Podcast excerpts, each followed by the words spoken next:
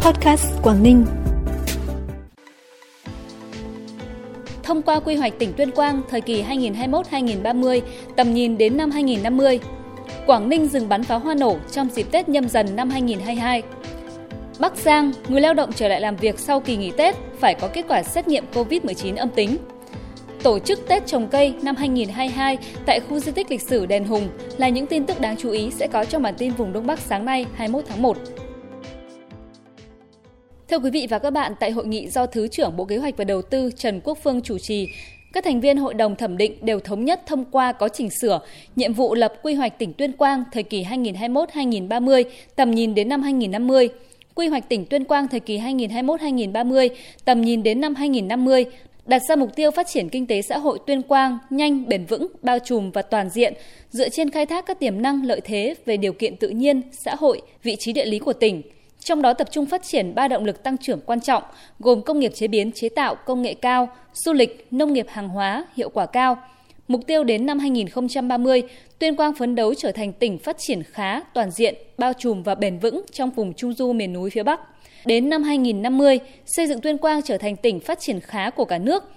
Quy hoạch được xây dựng nhằm phát huy các tiềm năng lợi thế và là cơ sở để xây dựng các kế hoạch chương trình phát triển tỉnh Tuyên Quang, sắp xếp phân bổ không gian các hoạt động kinh tế xã hội, quốc phòng an ninh gắn với phát triển kết cấu hạ tầng, sử dụng tài nguyên và bảo vệ môi trường để sử dụng hiệu quả các nguồn lực. Quy hoạch mới cũng là công cụ pháp lý quan trọng giúp cho địa phương hoạch định, kiến tạo động lực không gian phát triển, đảm bảo tính kết nối đồng bộ giữa các quy hoạch và là cơ sở để quản lý, thu hút các nguồn lực đầu tư, đẩy nhanh các khâu đột phá chiến lược phát triển tỉnh, đồng thời loại bỏ các trồng chéo cản trở đầu tư phát triển trên địa bàn.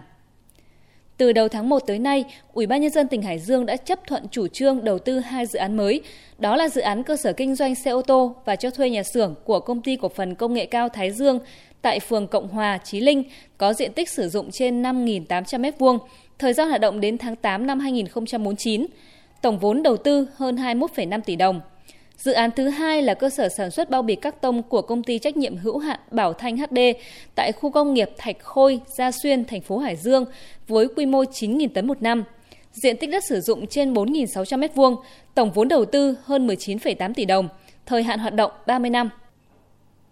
Công an tỉnh Bắc Cạn vừa tổ chức lễ công bố quyết định về việc thành lập phòng an ninh mạng và phòng chống tội phạm sử dụng công nghệ cao Công an tỉnh Bắc Cạn Việc thành lập phòng an ninh mạng và phòng chống tội phạm công nghệ cao được kỳ vọng là sẽ góp phần tăng cường công tác quản lý nhà nước về an ninh mạng, trong đó có việc phòng ngừa, phát hiện, ngăn chặn, điều tra, xử lý các hành vi vi phạm pháp luật, tội phạm mạng, tội phạm sử dụng công nghệ cao, xâm phạm an ninh quốc gia, trật tự an toàn xã hội, quyền và lợi ích hợp pháp của tổ chức cá nhân trên địa bàn tỉnh Bắc Cạn.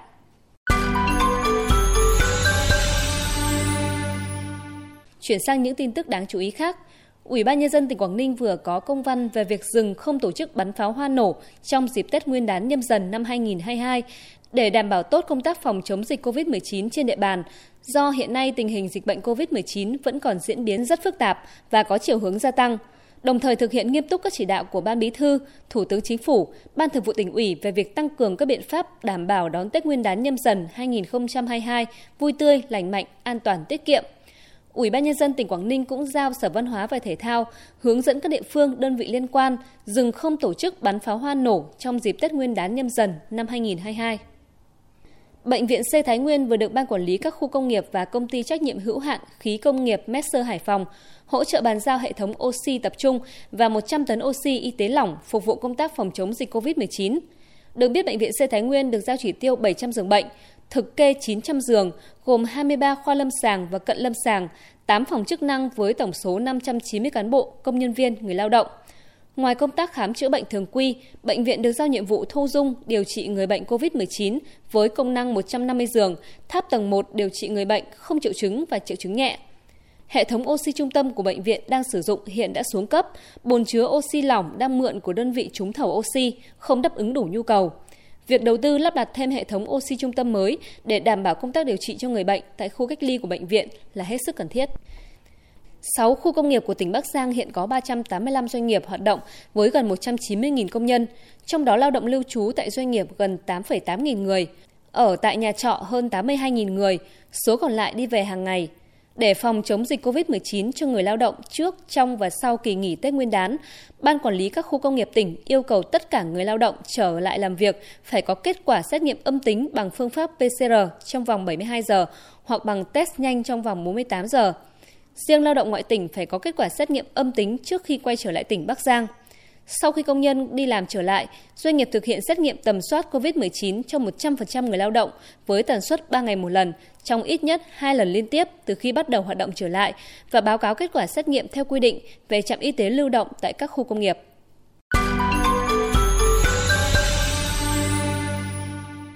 nhằm tuyên truyền khuyến khích động viên các cấp các ngành và nhân dân tích cực đẩy mạnh phong trào trồng cây, trồng rừng, bảo vệ rừng, đồng thời góp phần thực hiện mục tiêu đề án trồng 1 tỷ cây xanh giai đoạn 2021-2025. Ủy ban nhân dân tỉnh Phú Thọ sẽ tổ chức lễ phát động Tết trồng cây đời đời nhớ ơn Bác Hồ xuân nhâm dần năm 2022 tại khu di tích lịch sử Đền Hùng. Sở Nông nghiệp và Phát triển Nông thôn tỉnh Phú Thọ được giao chủ trì lựa chọn loài cây, tiêu chuẩn và số lượng cây trồng cùng sơ đồ thiết kế khu vực trồng, đảm bảo phù hợp cảnh quan, quy hoạch tại khu di tích. Đặc biệt giao khu di tích lịch sử Đền Hùng chuẩn bị đầy đủ các điều kiện cho lễ dân hương các vua hùng của lãnh đạo tỉnh, chuẩn bị mặt bằng đào hố trồng cây theo sơ đồ được duyệt. Tập đoàn Vingroup Hà Nội phối hợp với các đoàn thể của tỉnh Lạng Sơn vừa tổ chức chương trình tặng quà Tết năm 2022 cho các hộ nghèo có hoàn cảnh đặc biệt khó khăn tại huyện Lộc Bình. Tại chương trình, đại diện lãnh đạo tỉnh, huyện, tập đoàn Vingroup đã trao 200 xuất quà, mỗi suất trị giá 600.000 đồng cho 200 hộ nghèo có hoàn cảnh đặc biệt khó khăn của 6 xã Minh Hiệp, Thống Nhất, Hữu Lân, Đông Quan, Xuân Dương và Ái Quốc với tổng trị giá 120 triệu đồng từ Quỹ Thiện Tâm, tập đoàn Vingroup. Các phần quà đã kịp thời hỗ trợ một phần vật chất giúp các hộ vơi bớt khó khăn đón Tết vui tươi. Hà Giang có tỷ lệ hộ nghèo chiếm trên 42%.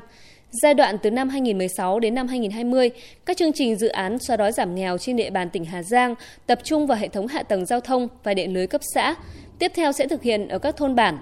Kết quả triển khai thực hiện các chương trình dự án, biện pháp xóa đói giảm nghèo theo cấp độ từ cực kỳ khó khăn xuống khó khăn. Hà Giang đã giảm được 6 xã vùng 3, 38 xã vùng 2, nhưng lại tăng 41 xã vùng 1 và vẫn còn trên 1.300 thôn bản đặc biệt khó khăn. Điện, đường, trường trạm vẫn là ước mong của đồng bào sinh sống nơi vùng cao núi đá nơi đây. Mặc dù còn gặp nhiều khó khăn, nhưng trong những ngày này, bà con tại nhiều thôn bản đã bắt đầu mổ lợn, làm bánh, chuẩn bị đón Tết với niềm tin, hy vọng về cuộc sống tốt đẹp hơn trong một năm mới. Khép lại bản tin vùng Đông Bắc sáng nay là thông tin thời tiết. Theo Trung tâm Dự báo Khí tượng Thủy văn Quốc gia, khu vực Đông Bắc Bộ hôm nay trời nhiều mây, có mưa rào rải rác và có nơi có rông. Cục bộ có mưa vừa, mưa to, gió nhẹ, trời rét, vùng núi có nơi rét đậm. Trong mưa rông có khả năng xảy ra lốc, xét, mưa đá và gió giật mạnh. Nhiệt độ thấp nhất từ 13 đến 16 độ, vùng núi có nơi dưới 12 độ, nhiệt độ cao nhất từ 17 đến 20 độ, vùng núi có nơi dưới 16 độ. Bản tin hôm nay xin được tạm dừng tại đây. Cảm ơn quý vị và các bạn đã quan tâm và đồng hành cùng kênh Podcast Quảng Ninh. Xin chào và hẹn gặp lại.